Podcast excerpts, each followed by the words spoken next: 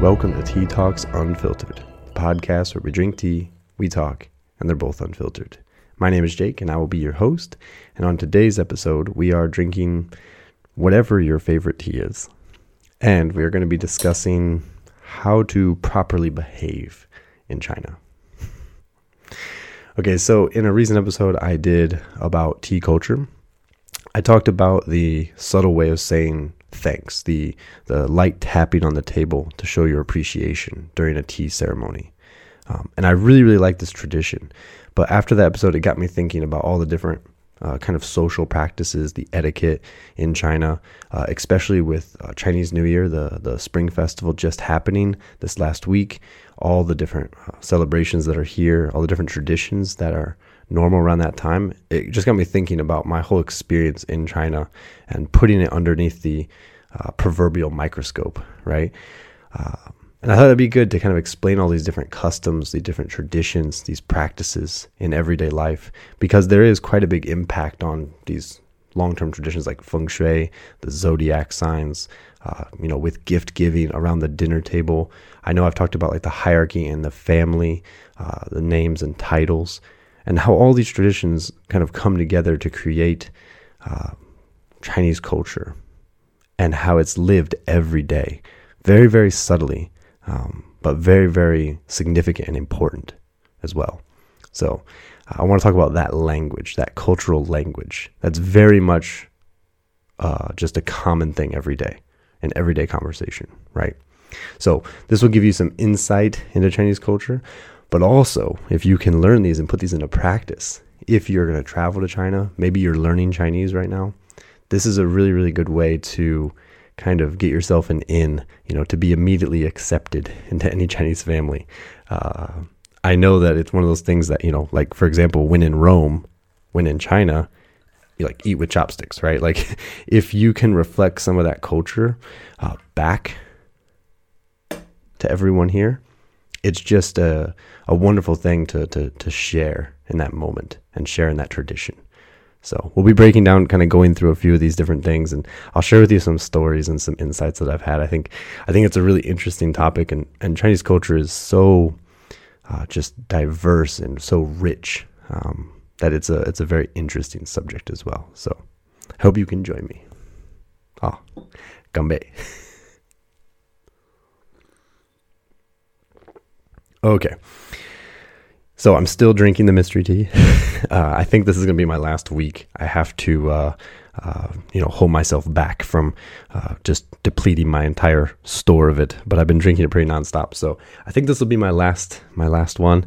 Um, and then after this, when I clean this out, I'll have to change to something different for a little while, so I don't just burn through it all. But Uh, I hope that you guys are enjoying some tea. Uh, still staying warm. I think it just was the first day of spring on the solar calendar just a f- two days ago here. Um, so nice weather around the corner. We had one more day of, of a big snow here, uh, but the temperature's slowly building up. So I hope wherever you guys are at, you know, it's it's starting to get warm. Unless you're in, you know, a different hemisphere, maybe it's starting to cool down a little bit too. So uh, either way, we're getting to some more uh, balanced part of the year, hopefully. So, all right. So, talking about this subject, uh, I think the easiest place to start with is we need to start with the language. We need to start with the actual colloquialisms, those those kinds of, you know, the way people talk here, because there is kind of a lot of ingrained thing, uh, things that happen, uh, just in, you know, how people greet each other, how people talk, kind of the, the approach to the conversation is really important uh, in Chinese culture. I've talked about a few of these things. Like, for example, I th- in a previous episode, I think when I was talking about uh, like becoming a Shifu, about, about the titles and the hierarchy of names, you know, in the family, there is that, that really important structure, right? So there is kind of a layout. There's kind of a superior uh, person in each relationship. And there's, there's an emphasis on honoring that relationship and, and kind of uh, respecting your elders and, and this kind of like uh, tradition. That's definitely one of the biggest things in China. Like, it's very, very important to understand that and to have that kind of um, participation in that relationship, right? Because you're reaffirming your connection to each other uh, by referring to them as your title. For example, if you're going to talk to your uncle, you use the title uncle. Um, specifically on of your mother or your father, um, and the age that he is in the family as well. Like all that comes into play. Uh, even more so if you're in a martial arts school, like I mentioned before, you have terms for your your elder kung fu brothers, as well as your Shifu, your grandmaster, even your kung fu uncles, uh, right? We all have terminology for those different roles, right? And there's a responsibility with each of those. So I've talked about that in a previous episode. I hope you've listened to that one, the uh, how to become a Shifu, and I think just kind of sprinkled in throughout all the episodes. Um, Not so many episodes yet, but it still seems like I've covered a lot of different material. So uh, I hope you guys are enjoying the conversations. If you do have any questions, you know, always feel free to ask. I, I like having a specific subject to kind of tackle. So, but some of the other things that I haven't talked about as much in detail is just the way that people kind of start conversations, the way people talk to each other uh, is definitely different in China. You know, for me, coming from the United States, coming from America, you know, there is definitely like a a more, um, how should I say, like there's more of a guideline in the conversation here where there's kind of a, a traditional thread that it always takes, like a, a direction that you start. Whereas in the West, especially in the States, it can be very, very casual. Uh, sometimes you, I don't really remember even referring to some of my friends by their name for like a very long time, regardless of title or any, any kind of, uh, you know, kind of responsible relationship. It was all, always very casual, right? Here, very, very structured in some senses. Um, it doesn't have to be, but again, having that connection is really, really important, especially if you're doing like a business deal or if you're in a family or if you're in a martial arts school. Okay, these relationships are very, very important, right? And they have kind of uh, social implications as well, right? But some of the other things that I haven't mentioned as much is just, just the everyday kind of simple questions that you might receive, right? So I'm going to speak a little bit from my own experience. I know like being here, uh, I get the kind of purified form of questions. Uh, not not that they're like uh, censored. I mean, I mean purified in the sense that I get all of the questions, right? Because it's like a brand new conversation. A lot of times I end up being one of the first or few foreigners that a person maybe has ever talked to. So I tend to get like the first and most important questions that come to your mind um, from a Chinese perspective. But these questions are also the questions that, you know, they ask everyone, right? It's just like now they're excited to be able to ask them to someone uh, from a foreign country. So I've, I've had, I've answered a lot of these questions a lot. um, one of the, one of the greatest things that you'll have asked you, which is kind of like the opening to a conversation, is is uh, 你吃饭了吗? Which just means "Have you eaten?" Uh, which I, I think I mentioned before in some other episodes, but I always think that this is like one of the greatest ways of of saying hello, of just starting a conversation with someone, is "Have you eaten? Have you eaten yet?"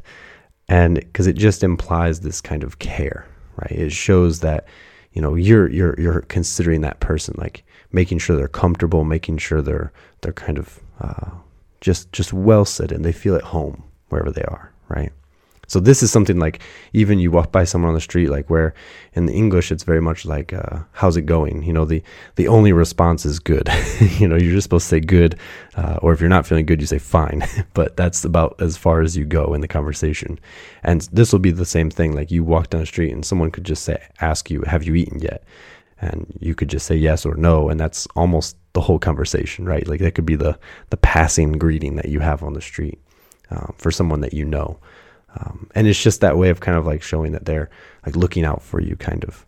Um, but we'll also get to later in the episode about just the dinner table in general, how important it is uh, for Chinese culture in so many ways.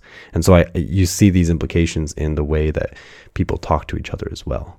So that's like, I think that's kind of like the uh, the way of telling telling people I love you in China. Sometimes it's like where, where I'm from in the Midwest. Oh, sorry, where I am in the Midwest. Um, you know, we always ask people, you know, when you're leaving and you're going home, it's like, uh, for example, you'll say something like, "Oh, when you get home, call me.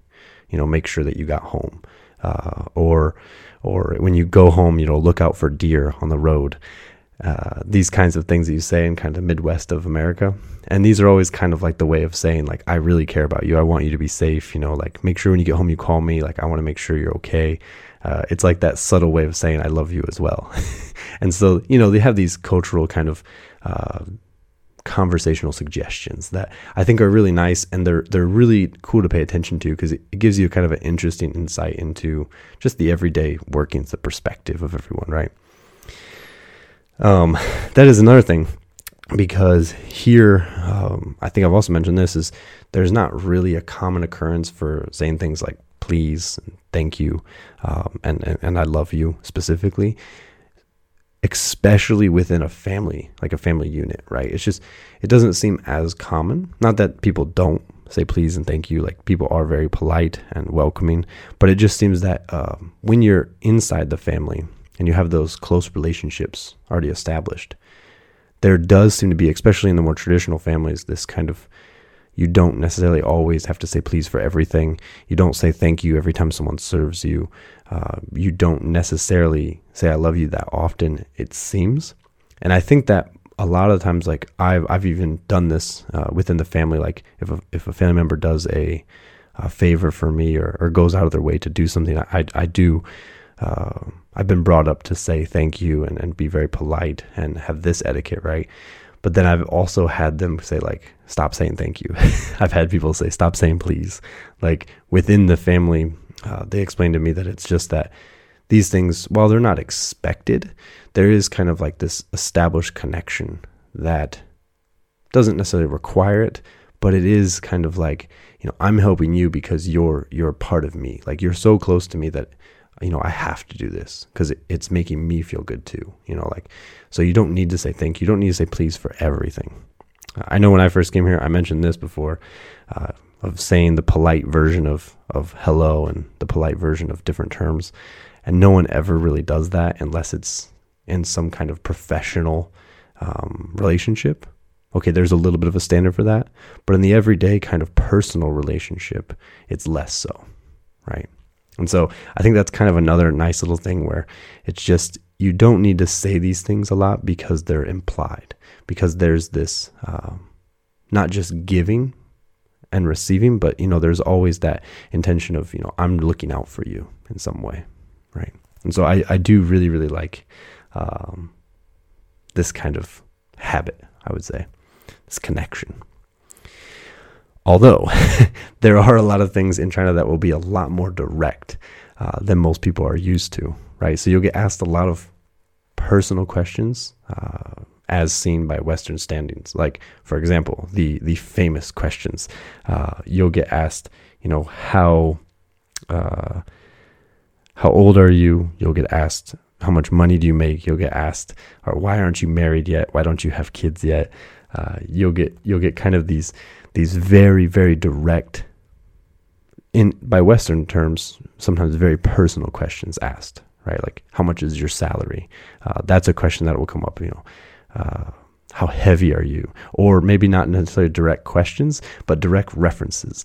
Like uh, Chinese culture, there is like this um, idea that I think is really important, is just the amount of people that are here, for one, makes it so there isn't really a private bubble. Always, right? There isn't this idea of, there is private space, of course, but but in the social world, there is kind of this, definitely a smaller bubble, right? And so there's there's less personal space in some sense uh, to where you're not really stepping on someone's toes all the time by asking these questions. Again, it's not necessarily culturally encouraged, um, but it does happen uh, quite a lot.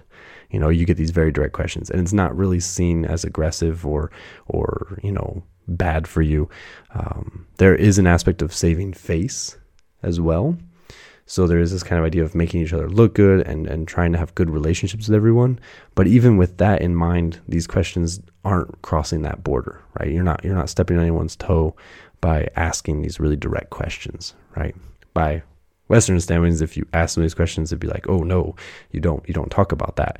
You know, you don't talk about uh, physical appearance directly to somebody. You don't mention these things. You don't talk about people's age or weight or, or marriage relationship status. But because of kind of the, the history of China about, you know, uh, marriage relationships, the importance of family, the importance of, um, marriage and, and these social ties, because it's such a prominent Uh, thing in everyday life, there is a big drive of that in the conversation, right? Uh, definitely every day. Uh, if you're in China and you're over the age of twenty-five, you will get the question once a week, at least, uh, from people you know, people you don't know. You know, why aren't you married? Why don't you have kids? Uh, you'll get this question all the time. And again, it's it's it's kind of uh, private from a Western standpoint, but it is also kind of the way of like, you know, they're of China Chinese people trying to encourage you.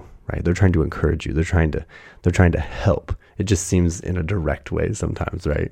Uh, but I, I, I, I do like that. I do like the, the kind of investment, though. Uh, it can be done very, very nicely. It can also be kind of intense when you get the question all the time. But again, uh, all in good, all in good, uh, um, good intentions. Uh, a few other things that are, are, are that come up a lot in conversation, uh, kind of moving away from some of the social stuff. Um, some other things that do happen are, for example, you'll get asked quite often uh, what your zodiac is, right? So in, in China, we have a different uh, zodiac. I'm, I'm sure a lot of people are more familiar with it, but it doesn't go month by month like the like the Western, uh, kind of the, the, the zodiac of Taurus and Virgo and Aquarius and all these. It goes by year, right? So you have rotations uh, every twelve years. You have a full rotation of different animals, you know, the rat, the ox, uh, the tiger, the rabbit, the dragon, snake, horse, uh, these, these, these animals, right? And each animal, it's, it's very similar. The zodiac does have like certain numerological numerological uh, I can't say that word um, implications. It does have like certain relationships that are uh, you know, better or worse for you. There's, you know, certain years that are more beneficial to have business and good fortune, and and places where you need to have risks. Like, it's very similar to uh, the zodiac. It's just on a more uh, large scale, right? But that's often a really early question you might have in a relationship with someone. Is they might ask you what your Uh, what your zodiac sign is, and and sometimes I think that that's like a nice way of asking how old you are, uh, because they're not really directly asking you, because uh, it's not always the question that comes up. There's still kind of a little bit of uh, hesitation about that question sometimes. So it's like they'll ask you what your zodiac is, and then they can kind of figure it out discreetly. um, but that that's always a really nice thing. I, it comes up all the time, and I, I think it's kind of like when people are trying to gauge a relationship uh, and just kind of learn a little bit more about you, they do take the zodiac very seriously, um, and and and kind of understanding, you know, what that means for your personality type, uh, when you're born, so like how you were raised, uh, maybe even the social connection that you two might have, because specific animal pairings are good together. And and that is given a lot of uh, credibility in China. I, I I really like the zodiac system. I find that it's it's not vague enough like some of the zodiacs that I've read in the past, where it can just be applied to everyone. There are like really specific um, connections that it will make to to business, uh, really very specific connections it will make to social connections. Um, And I, I think it's a it's a really, really very rich history of that. And I think that there is something there. There is something that um, that can be applied and kind of learned from, right?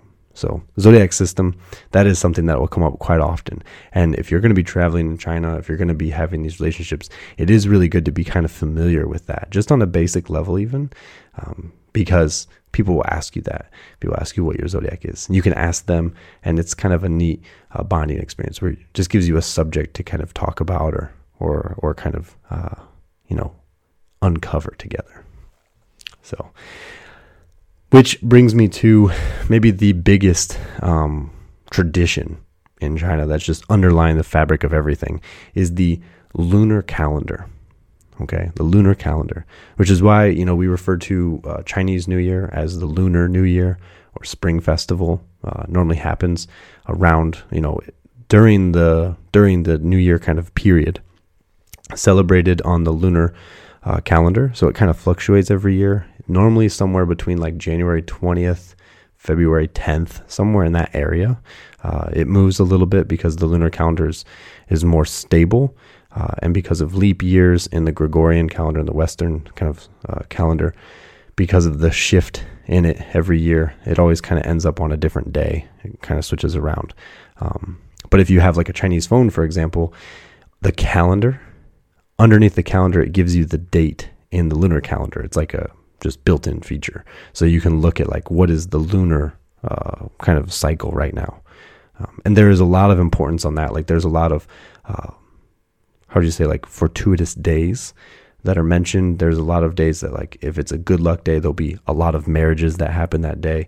Like there are a lot of arrangements that are built around the lunar calendar because it is the way that people are tied into nature, um, kind of culturally. And so the, the lunar calendar is kind of the more balanced system for seasons and kind of the, the fluctuations of your environment, right? Uh, so we, we, we follow the lunar calendar, um, but that, that spreads into, like I said, for the zodiac. Um, it also goes into how you plan things, how you arrange dates, uh, how you look at your birthday, right? So your birthday normally will be go off the lunar calendar, which makes it super complicated to figure out someone's birthday because it changes every year. Um, and someone people use the excuse to get two or three birthdays. Uh, but if you can figure out someone's birthday on the lunar calendar and be able to remember that, it's like extra, extra street cred, extra brownie points, right? Um, and another interesting thing with the lunar year, uh, we do call it Chinese New Year. We call it the Lunar New Year. Lunar New Year is definitely more clear because that gives the idea of that, you know, coming around the, the cycle of whatever. I think it's twelve or I think it's thirteen. I'm not exactly sure, um, thirteen months. But then when you go through a whole system of that, you know, you have a full lunar year. And we refer to it as Chinese New Year. I, you know, I think people have adopted Spring Festival and Lunar New Year to be more inclusive because China is not the only country um, that celebrates the Lunar New Year. Of course, a lot of Asian countries do. Um, I think that Chinese people just, it's just kind of because that's what it's really well known for, uh, becomes Chinese New Year. But um, there's kind of this semantic issue and and uh, and P C kind of modern communication that has to be inclusive. But um, China doesn't really exclude anybody from celebrating. It's just like uh, the terminology that kind of developed, right? Uh, after all, China is known as the the center country, right? So it's very much kind of involved in being the hub of connection for everyone. Uh, so I think I think China takes a lot of pride in that as well. So Chinese New Year, fine, acceptable. Lunar New Year, also acceptable. Okay, uh, maybe a little more clear, I suppose. Spring Festival, again, the beginning of spring. Uh, but from there, there's there's so many traditions that happen around this period, right? So you do have like the the day of. Of course, you have the fireworks to kind of bring in the new year. Um, that's that's very similar, you know, kind of scaring away bad spirits and omens and and kind of uh, awakening the energy of the new year. Very similar. I think that's kind of uniform all all across different cultures. If it's not fireworks, it's it's knocking on wood, um, it's making loud noise, it's banging pots and pans. Even in some cultures, like there there's always that kind of that kind of idea of of making noise to cleanse a space or burning something to cleanse a space, right? There's always some kind of Uh, connection to the environment where you're kind of establishing your presence, whether it's in a, a location or a time period, right? I think that that's that's that's pretty uniform. Uh, but there's other traditions as far as like uh, not sweeping or washing clothes on the first few days of the New Year's uh, because you don't want to give away your good luck, right? You don't throw things away on the first, second, third day uh, because there is kind of a period of Uh, retention, where you know where you have to make sure you don't you don't throw away uh, your kind of new year, right? You have to hold on to it for a little while. Uh, the firework thing has kind of changed a little bit because I remember when the fireworks would go off before, there'd just be a mess everywhere. Um, and l- lately, they've kind of cut down a lot on that in China and kind of uh, started to regulate it a little more because it was just so many people and so many Uh, fireworks that some of those traditions have kind of shrunk and they become more internalized, or they've adapted.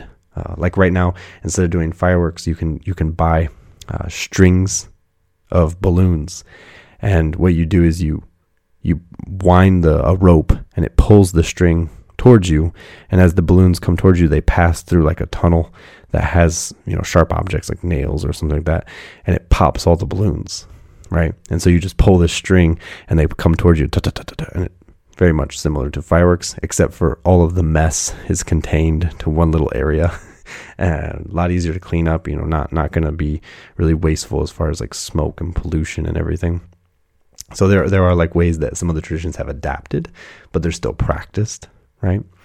Um, but again, the biggest ones around the dinner table, uh, celebrating, um, you know, going to the graves and sweeping them, cleaning them, putting new incense, uh, burning burning fake money, uh, burning even even different things like fake clothes, uh, you know, all these different models of houses, uh, special items you want to give to your loved ones in the in the next life. You know, there's still this uh, kind of honoring your ancestors by returning to the grave during Chinese New Year, but also during special holidays, uh, certain times of the year, to clean their space uh, and and offer anything, you know, like that could be used in the next life. So there's there's these kind of traditions as well, which all have to do with the lunar uh, calendar. So they'll come up on different days, different periods, um, and and they're practiced, right? Uh, yeah, and Chinese New Year is uh, is just full of practices, right? Like Chinese New Year will will happen, uh, like I said, kind of late to early uh, January, February. Uh, And then it'll go on until the first full uh, full moon, the first kind of moon cycle, uh, which is called Yuan Xiao Jie, which is the fifteenth day of the new year. Uh, this year, it'll actually be, I think next year on the, I think, or next month, sorry, uh, next week, next week on the, I think it's actually going to be on the fifteenth because New Year was on the first. So we'll have Yuan Xiao Jie, which is the, the first full moon. It is the small circle holiday. Uh, and you'll eat, you'll eat this um, kind of sweet ball soup. Uh, you could have like bean paste or their peanut uh, peanut uh, sauce or chocolate even. They got lots of different kinds, and prepared in a soup, warmed up, and really, really good, really sweet, and kind of like the, I think that that's, that's kind of like the, the finishing uh, celebration of Spring Festival. Um, and then everything starts to carry back on, but Chinese New Year could be a, a pretty long holiday. Um, I know like, uh, my daughter, Selena, she got off school. Uh, oh, wow. It's been a couple weeks now already. She's been out of school, I think like two or three weeks now. Uh, she'll have right, right after Yuan Xiao Jie, she'll go back to school. So there is a pretty big winter holiday, you know, of around a month, uh, that everyone gets off. Um, so there's quite a lot of travel. A lot of people return to their old home because they go back to their parents, they go back to their family, um, if they need to visit the graves of their ancestors, um, you know, have this kind of social connection. And very much the whole country is traveling at this time of year. So it can get pretty busy. I think I think it's even known as the, the world's largest human migration every year. And it only gets bigger and bigger because travel is getting so much easier every year, right? There's more uh, high-speed rail, um, more airports being built. The infrastructure for road uh, construction in China is is very, very, very big. Uh, so every year, there's just it's easier and easier for people to return home and to travel. Uh, the quality of life is getting better. So all these traditions are very much alive and practiced a lot, um, especially around New Year's. It's maybe the the most important holiday, right? But there's a few others. You know, you have your Dragon Boat Festival, you have your Mid-Autumn Festival. Um, kind of like your harvest time of year where you eat mooncakes and a similar kind of party. Um, you have your your kind of political holidays, you know, at the beginning of May, the beginning of October. Um, yeah, they're kind of scattered out throughout the year. A lot of smaller ones based on uh, personal holidays or family birthdays and things like this as well, right? And all of those will be celebrated, um, and they all kind of have their own unique tradition based around them, right? Um, yeah, also one of the biggest things with the lunar calendar is probably with weddings, right? There is a lot of numerology, uh, and even though arranged, uh, marriage isn't necessarily always practiced anymore. Like I do know there are some places that, you know, there is very much like a family practice of, of finding the proper spouse, uh, for their kids.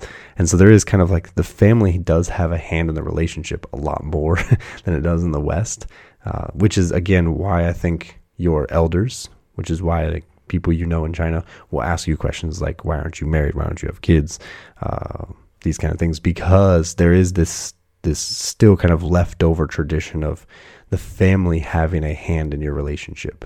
It might not necessarily be that they they sign away your your marriage while you're still young, right? Like that that there was arranged marriage at one point, and it would it would be looking at the lunar calendar where they would decide that, you know, this uh, person is a good match for this person because of their birthdays, because of the time of the year, uh, because of this kind of uh, cosmological connection, right? Uh, cosmic, I should say cosmic connection, right? And, and, and so there are like these histories of arranged marriage, but because that's not necessarily the practice and people do have their own kind of preference is definitely more important now. Uh, it's not always just signed away when you're still young, but there is that leftover kind of interest and investment of the family in your relationship, right? And so, you know, sometimes relationships can go pretty quick if the family's not behind it. So it is really important to have like a good connection uh, with the families before sometimes the the people even consider having a relationship. You know, the family is looked at first.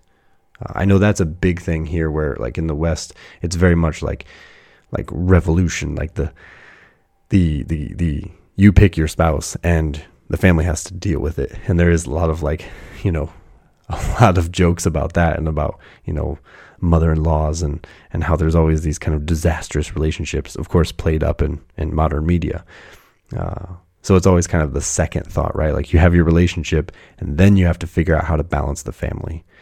But here it's very much the, the family has to be balanced first, uh, or there's really not much potential for that connection, right? It can still happen, but again, those traditions are still, while not fully practiced, there are kind of this inherited, uh, kind of filtered down version of it.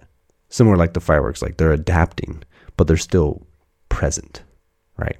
So that that's pretty important. When you get into weddings, of course, there's a ton of practices there. Um, a lot of them still do the, uh, you know, the, the fireworks, the celebrations, the uh, serving of tea to your uh, new in-laws. There is normally a was it a, a dowry. So when you when you uh, give money for the bride, there is still this kind of thing. It, it's adapted into kind of a more uh, playful experience. It's not necessarily like giving the family uh, of the bride money and and and and and livestock and rice and things like that. It's not necessarily that, but there is kind of this like you have to pay your dues to the family when you get married, and so the the husband goes to pick up the bride Uh, from their family's house, and to get in the door they have to they have to throw money through the door, and when the family thinks it's enough they open the door, but then you have to go through the the bedroom door as well. And so there's there's a whole bunch of traditions around around marriage in China. Uh, to dig into that, we might I might save that for another another episode, um, because I have some interesting stories about that. That's that's pretty intense. Um, but again, you can you can just see like the the practice there. Uh, the tradition is still very much part of the daily conversation, right? Very much so. Also with New Year's, there are a few things like, you know, you have your good omens. Um, and so not, not for the squeamish, but there are things like, you know, having a, a chunk of meat, you know, having like a, a pig being slaughtered at the beginning of the year, for example, is a pretty common practice, especially in the kind of villages and, and traditional families. That'll be like the family will purchase it. And even in some cases, the family will go to do the slaughtering, right? And so that's like normally a pretty auspicious way to begin a new year, right? Um, because you do that, and then it's not only the event of doing it with the family, but also because everything is used uh, of the pig, you know, from blood to organs to to to the the ears, and everything is used. And in that sense, there's kind of this idea of of nothing is wasted, everything is is appreciated and and kind of um, you know, not taken for granted, right? And also shared with the whole family, often the extended family, right? So there's a lot of gift giving, there's a lot of practices, there's a lot of kind of tradition tied up into that as well.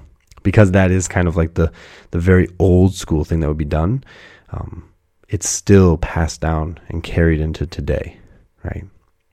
Um, not always every single family, but I do know it's, even if you're not doing the actual slaughtering, there is kind of the idea of around this time of year, people are stocking. So they're, they're buying meat and drying it. Uh, they're kind of replenishing their stores in some way, right? And also offering gifts uh, to family members. Mm, you know, in the, in the, in the case of rice, alcohol, the uh, tea, um, the essentials, right? The, the most commonly used uh, necessities of living in China. It's always seen as very, uh, a very good relationship when you offer those things, because you're kind of giving them not necessarily what they want, you're giving them what they need, like to, you're like improving their quality of life directly, right, with those gifts. So those are always really nice. Um, yeah, and, and, and just to go further into that just for a moment with the, everything tied into the lunar year, everything is very much tied into the, the cycle of change uh, in seasons, in the time of year, in the weather of each day. Um, everything is very closely tied to that too. So you'll hear people commonly talking about like the the the solar cycle of the year, like the the change in the solstice, um, the the different season changes. You even got things where it's like today is the awakening of of the insects. Uh, this is the the first day of frost. You know, this is the um, the the slight cold or the the climax of yang energy of the year, um, the driest day of the of the year. There are these things that are kind of laid out in the Chinese uh, twenty-four solar um, calendar points, and that's a really interesting thing to look at as well, just to kind of see the connection that most uh, Chinese kind of families have to their nature directly around them, right? Kind of very, again, looking at those those those those markers of the year to say, uh, like, you know, now we know that this is happening, so we need to start uh, our harvest, we need to start preparing for winter, we need to be adjusting, right? And so there is kind of that direct connection to the environment, which I think is really nice. Like it's a it's a good system to have that connection with.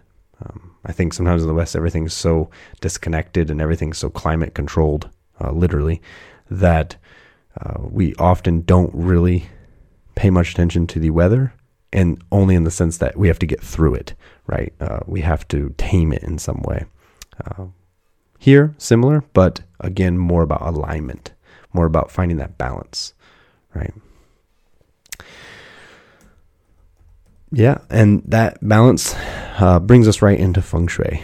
But uh, real quickly, before I get into that, I do want to mention, if you guys uh, are interested in these kind of conversations, if you have like more detailed questions, uh, specific subjects you'd like to go into, or uh, like, for example, those twenty-four solar uh, seasons, if you want more information on those, uh, more resources and, and, and, you know, more uh, kind of places to direct your attention to, join us on the Discord channel. I have a, a it's absolutely free Discord channel called the Wudang Community. Uh, there's links in this video if you're listening to this through YouTube, uh, but you can also search on Discord with that just for Wudang Community or or the Ways of Wudang. You should be able to find as well. Uh, and you can join the, the community, join the group. Uh, there's places to ask questions. There's resources that are archived there, um, just to give you lots of study material and another way to kind of connect you to Wudang, uh, especially because travel is still um, restricted. Uh, those those those rules, regulations haven't been lifted yet. Uh, so I'm hoping that in some small way I can bring a piece of Wudang, a piece of Chinese culture to you wherever you are. So if you're interested in these kind of subjects I'm just kind of touching on throughout this episode, uh, do join us there, and, and you can get a lot more kind of access, right, and a lot more Uh, perspective and, and especially resources on these different subjects. So I try to share kind of the things I've read, uh, different books, different articles, websites, uh, different things like that. So there's kind of a dedicated um, forum, if you will, uh, for all those different subjects and, and a bunch more as well. So uh, Ways of Wudang or the Wudang Community on Discord. Join us. All right. Um, yeah. And then after that, I just wanted to mention real quickly, of course, feng shui. So you really can't do much of anything without addressing feng shui uh, in China. Like this, this goes into uh, the practice of architecture, um, how how buildings, how banks, how hotels, how cities are laid out. Also, how your personal house is designed. Um, you know, feng shui has to do with, you know, wind and water, and the proper circulation and influence of both, right? So because everything in China has to do with these two elements, you know, we have to talk about the history of China controlling the rivers of China and how each one of these rivers kind of can cause a lot of flooding. It can cause a lot of turmoil to uh, the cities that are built around them. There is a very big cultural implication of uh, what it means to kind of, I don't want to say control necessarily, but to definitely to to tame uh, the rivers and the waterways. Once that was done, uh, that becomes the the place where China historically grew, because now uh, because these these systems of of, of dams and, and, and barges and, and also just the the taming of these rivers was established. Now there's no potential danger here anymore, and everything can flourish, right? Because trade, uh, irrigation, farming, all these things can happen a lot more uh, streamlined, right? And so there's a really big cultural idea of balancing uh, your workspace to protect against the uh, potential dangers of things like wind and water, right? But this idea uh, went a lot deeper in practice and became kind of the way of balancing not just this physical sense of, of water and wind, but also the the kind of energetic uh, influence of those as well. And so very much like balancing the forces of energy that come into your home, right? And so there's a lot of examples of this, and feng shui is a very big subject that I, I'll probably dedicate another episode to in the future to go in a little more detail. Um, but just to say that, you know, everyone kind of establishes this balance in their home, you know, how how things are laid out, um, the arrangement of, of tables, um, the room layout, the the objects that are put in there, like the furniture. Things are laid out in a certain way to create a, a balance that promotes a good energy, right? You walk into a room and you feel welcome, um, but you're also not losing energy, right? Like certain things can't face the door. Um, certain things should be oriented uh, in a way that when guests are there, they feel included in the activity, right? So there is kind of a a conscious awareness of of the, how would you say, home, of the of the homestead, of the layout of your your inner life, right? Uh, feng shui, again, I think those kind of relationships tie into the the family hierarchy and this this titling as well. Everything is structured, right? And so it goes from, you know, just how you communicate with your relatives all the way down to how you, you know, design your bedroom. Um, But again, it's very, very much on everyone's mind, and having those best optimum conditions is very important, right? So feng shui is something that will, will be practiced, and kind of even the lay person who might not be um, very, very well versed in these practices, even they will have some kind of um, connection to it, right? Like even they'll be aware of it, or they'll maybe even hire someone to help them design or or consult with someone on like what would be the proper or or best condition uh, to arrange something, right? Whether it's a wedding, you know, whether it's a a, a new house, uh, whether it's a new career opportunity, all these things will be balanced in some way. So feng shui has to do with the more physical representation of your home uh, or business. Um, but again, it's another way that um, people kind of have that conversation and about the culture just in their everyday life. So feng shui, really, really important. So now I'm going to get to what I would consider probably the most important uh, cultural place in China, and that is the dinner table. Okay. Here is where relationships are made and potentially broken. So there, there, there's just so much of Chinese culture that is that is just centered literally around the dinner table and food and drink. Okay, so we've talked about tea. We've talked about you know how that is conducted and the relationships that can be established there. Uh, but I want to specifically talk just about the dinner table, about food etiquette. Um, I know that this is a is a big thing. Um, especially for Western students coming here.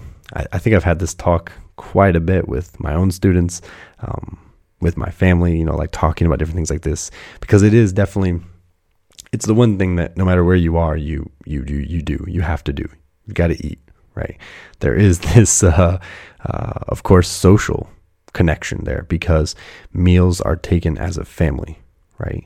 Um, I don't even think that, It's a it's a very common thing at all to have meals that you take to your room or or you sit at a living room, watch T V. Like while this might happen during holidays, especially because it gets pretty rambunctious, um, generally speaking, every meal is considered a family meal.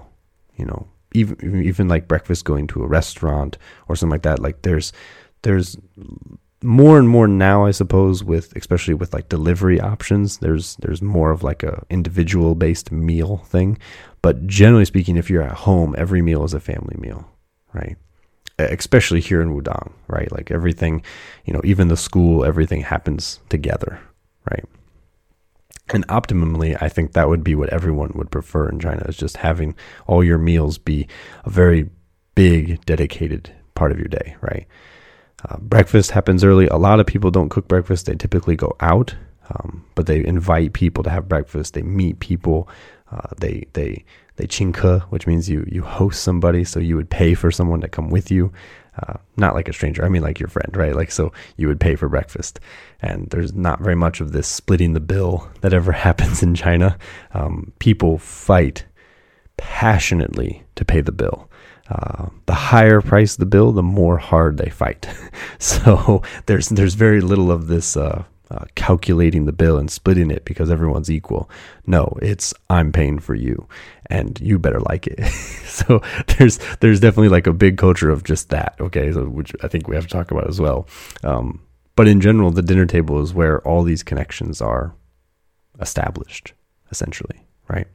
Uh, whether that's business uh, happens over meals. Whether that's family, every day around that table, uh, or even, you know, whether it's a special occasion like a wedding, you know, you'll be served. I, I went to a few weddings and I'm I'm typically served food during the wedding, which is always a strange thing because, you know, they've kind of adopted some Western practices of, of marriage um, just to kind of create it more of a kind of party atmosphere. But the ceremony is happening a lot of times during a banquet, during a during a during a, a meal, so everyone's being served food while while the ceremony is happening. Uh, but everything happens around food. Everything happens around food all year round. Um, depending on where you are, that might change. But like whether you're eating hot pot, where you're eating a hot meal out of a, out of a community uh, kind of soup pan, where everything's cooked individually, one by one, you know, together. You eat communally with chopsticks. So there are dishes that sit on a table that might uh, revolve around and you serve yourself, but everything is done as a group, right? Uh, unless you're like in a business, in a cafeteria type of setting, okay, there are individual portions. Okay, there are this as well. But for the most part, most restaurants are set around this kind of like family meal uh, standard, uh, even when you go out, right? So it's like you share, you share dishes. Um, so I, that, that is, yeah, very, very important to understand the context, but not just the meal, what you're eating and, and, and that kind of connection that's established there from, you know, paying the bill to inviting people, uh, to, you know, brokering business deals uh, while you break bread. All these things are important, but even the structure around the dinner table, right?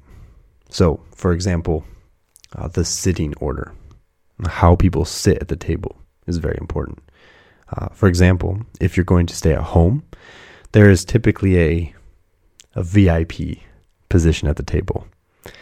Uh, if you're at someone's house in the West, there always seems to be like the host of the of the home normally has their kind of established seat. Um, in China, that position would probably be like dedicated or forced upon whoever is the eldest, whoever is in the most like high status position, the the guest at the time. It could be different depending on the, the situation, uh, but typically there is kind of a best position. And there's a few rules for this. So basic rule, if you have kind of a balanced layout in your home, would be the uh, the north position, right? So the highest position.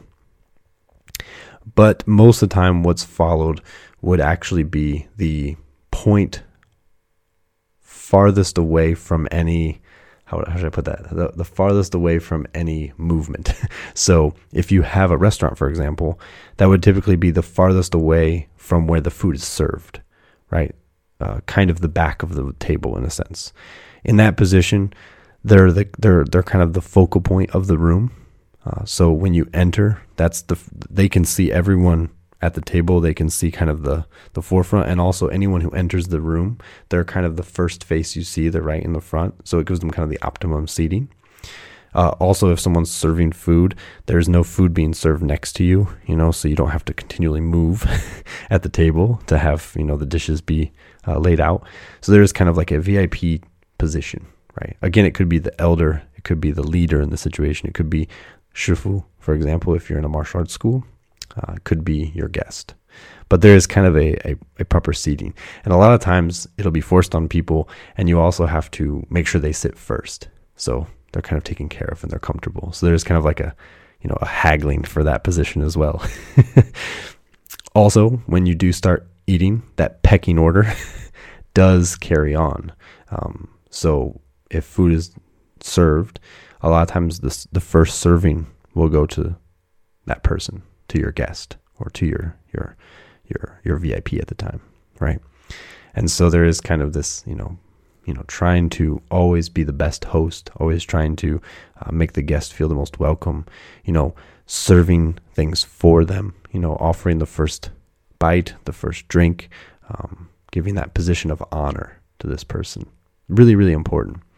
And it can be kind of frowned upon in some circles to just jump that order or to uh, not pay attention to that, because it's so ingrained in just the fabric of social gathering. Uh, if you don't pay attention to that, uh, it can be really seen as, you know, improper uh, and not appropriate. You know, you're really gonna you're really gonna mess up your your connection with everyone if you don't understand these things, right? You know, I know that when we travel with Sifu, for example, it's always, you know, trying to put all the decision into his uh, control and, and allowing him to kind of have the, the most important position.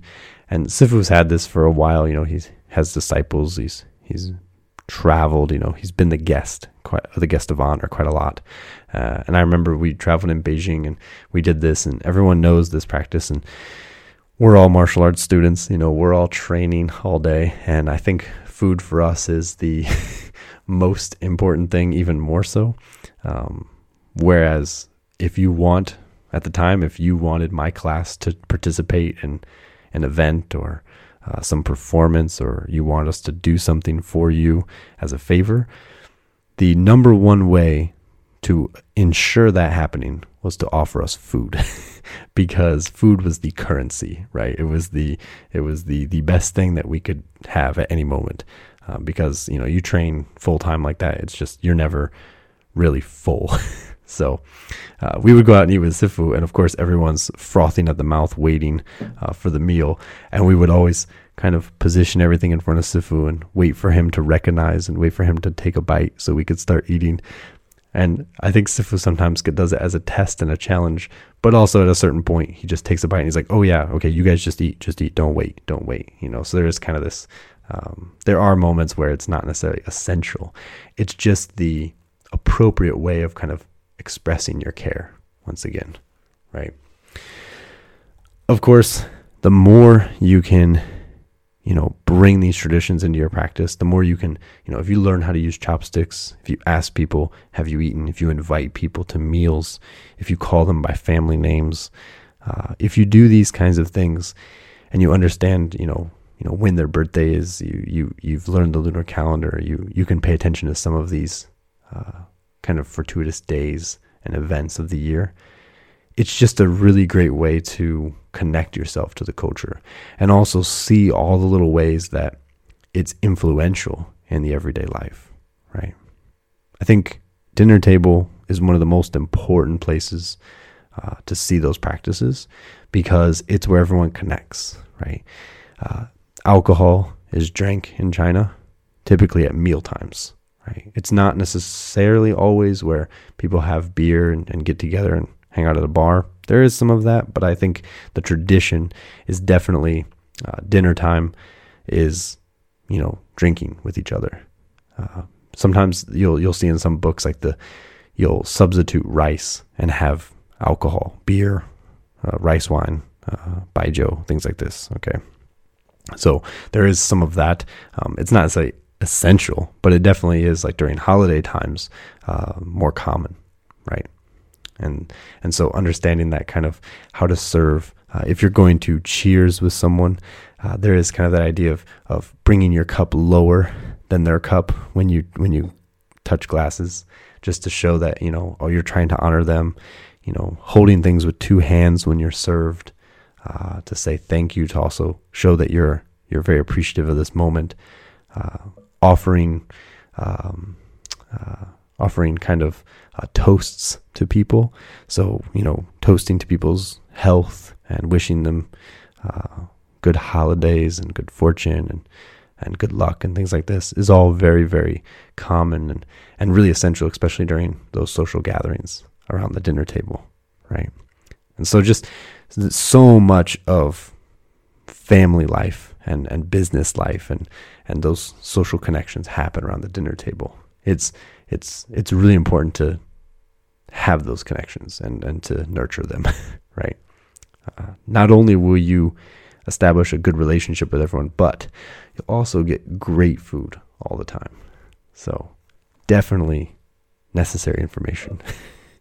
um, but lastly, just to go into that, there you know there is the practice of gift giving in China, um, and I think that. Besides all these little things of just kind of showing how you care, there are like there is still the practice of bringing gifts to people, uh, especially around holidays, um, less around birthdays, uh, things like Christmas, birthday, um, these kind of things less uh, common, starting to gain more popularity.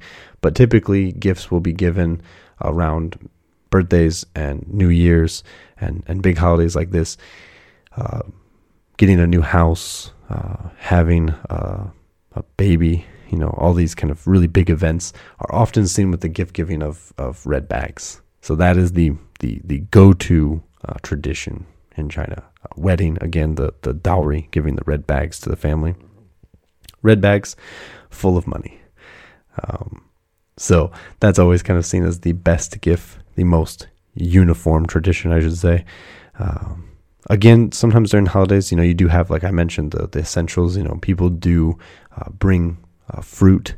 You know, they do bring, like, the apples are seen as a good luck uh, symbol. But also, again, centered around the dinner table. If you are traveling somewhere new um, or somewhere far away from your home, a lot of times you could bring the, the delicacies of your uh, area in China. You know, bringing special food, special fruit, special vegetables even. Um that are difficult to find or are different quality, bringing those to a family, bringing tea, bringing oil, uh, bringing milk, uh, bringing rice. All these things are actually pretty common gifts, uh, especially if you're traveling, right? You're returning to your old home or you're visiting extended family or friends. Um, that that's that's that's a really common gift as well. But usually red bags is the the the go-to, right? I know my mom, when I first went back to the States uh, with my wife, she knew some of the traditions. You know, uh, they had all practiced up on their chopsticks so we could have meals together. Um, and I know that she like also prepared a lot of things in red bags. Even if they were presents, they would be red paper, you know, so everything was always established. And it was one of those things that really did, to this day, uh, means a lot to my wife. Um, And that's always like a really good way to just, you know, take doing that extra step to show um, that consideration, that care, right? Uh, that makes people feel really, really welcome here. And it's really, really important to the, the, the fabric of culture, um, just to have that connection, right? It's kind of like an I C U moment. Uh, you know, you're taking care of that identity. Because if it's one thing, China and Chinese people are very, very, um, they very closely identify with their culture, right? And it means a lot. Uh, if you look at the language in China, there's a there's a written language designed so that all of the different parts of China can have a a written format to communicate with each other, right? And now we have, okay, we have Putonghua, which is Mandarin, which is the common language, literally means the common language. And that is kind of like the standard now. Um, but the reason the written standard was established was to connect everyone and allow them to still have their individual dialects, right? So everyone who knows about Chinese, especially if you're learning the language, you know that Chinese has some of the, the, the out of languages in the world go, it has some of the biggest uh, variations in dialect, right?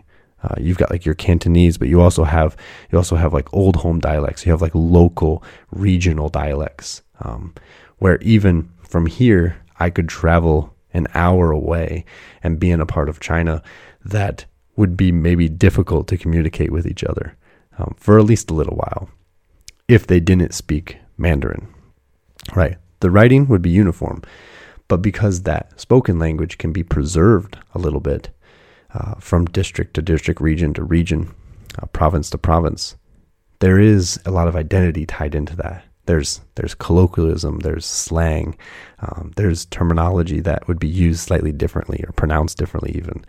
And and that is a very proud uh, point of the Chinese identity, is having that uh, connection to your community, right? That's really important. I mentioned China is the Uh, is referred to as uh, Zhongguo, which means the center country, right? That is, you know, how we say it in Chinese. That is the Chinese name. Um, of course, China is the English name that was given to it because of porcelain and things like that. Um, but the name of China is Zhongguo, the center country.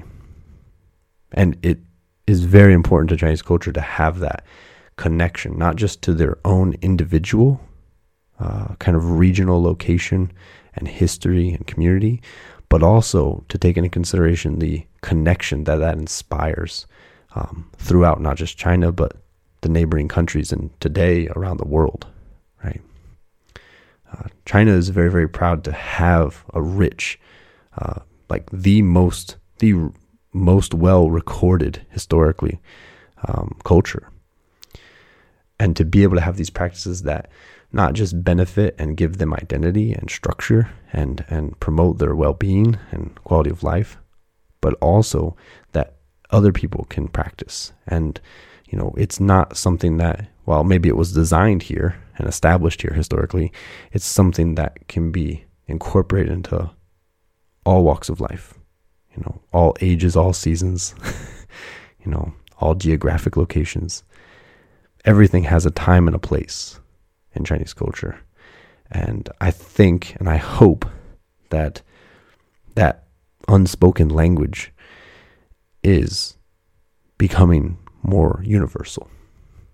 And I hope that people can continue to study it and learn from it and incorporate it into its daily, into your daily life. Because a lot of these traditions, while they have very structured, uh, uh, how would I say, like, you need to seriously study them to understand them to their deepest potential. There are ways that these traditions have been passed down and they've been filtered and purified into everyday practices that even without knowing and being able to recite large philosophical treatises or being able to memorize classical texts or alchemical charts or the solar cosmic connections, without being able to recite and do all of this divination, there are aspects and, and pieces of that practice that have made its way into, you know, your home It's made its way into your dinner table. It's made its way into your relationships, uh, and into the way that you perceive the world while living in China. And I think that those practices can really benefit um, you, wherever you are, listening to this podcast. So I do hope that these things continue to be uh, practiced and learned. And, and hopefully they, some of these things can be brought into your life, um, because there are so many things we can learn from them and so many ways that we can connect uh, to ourselves and our community and our environment once again.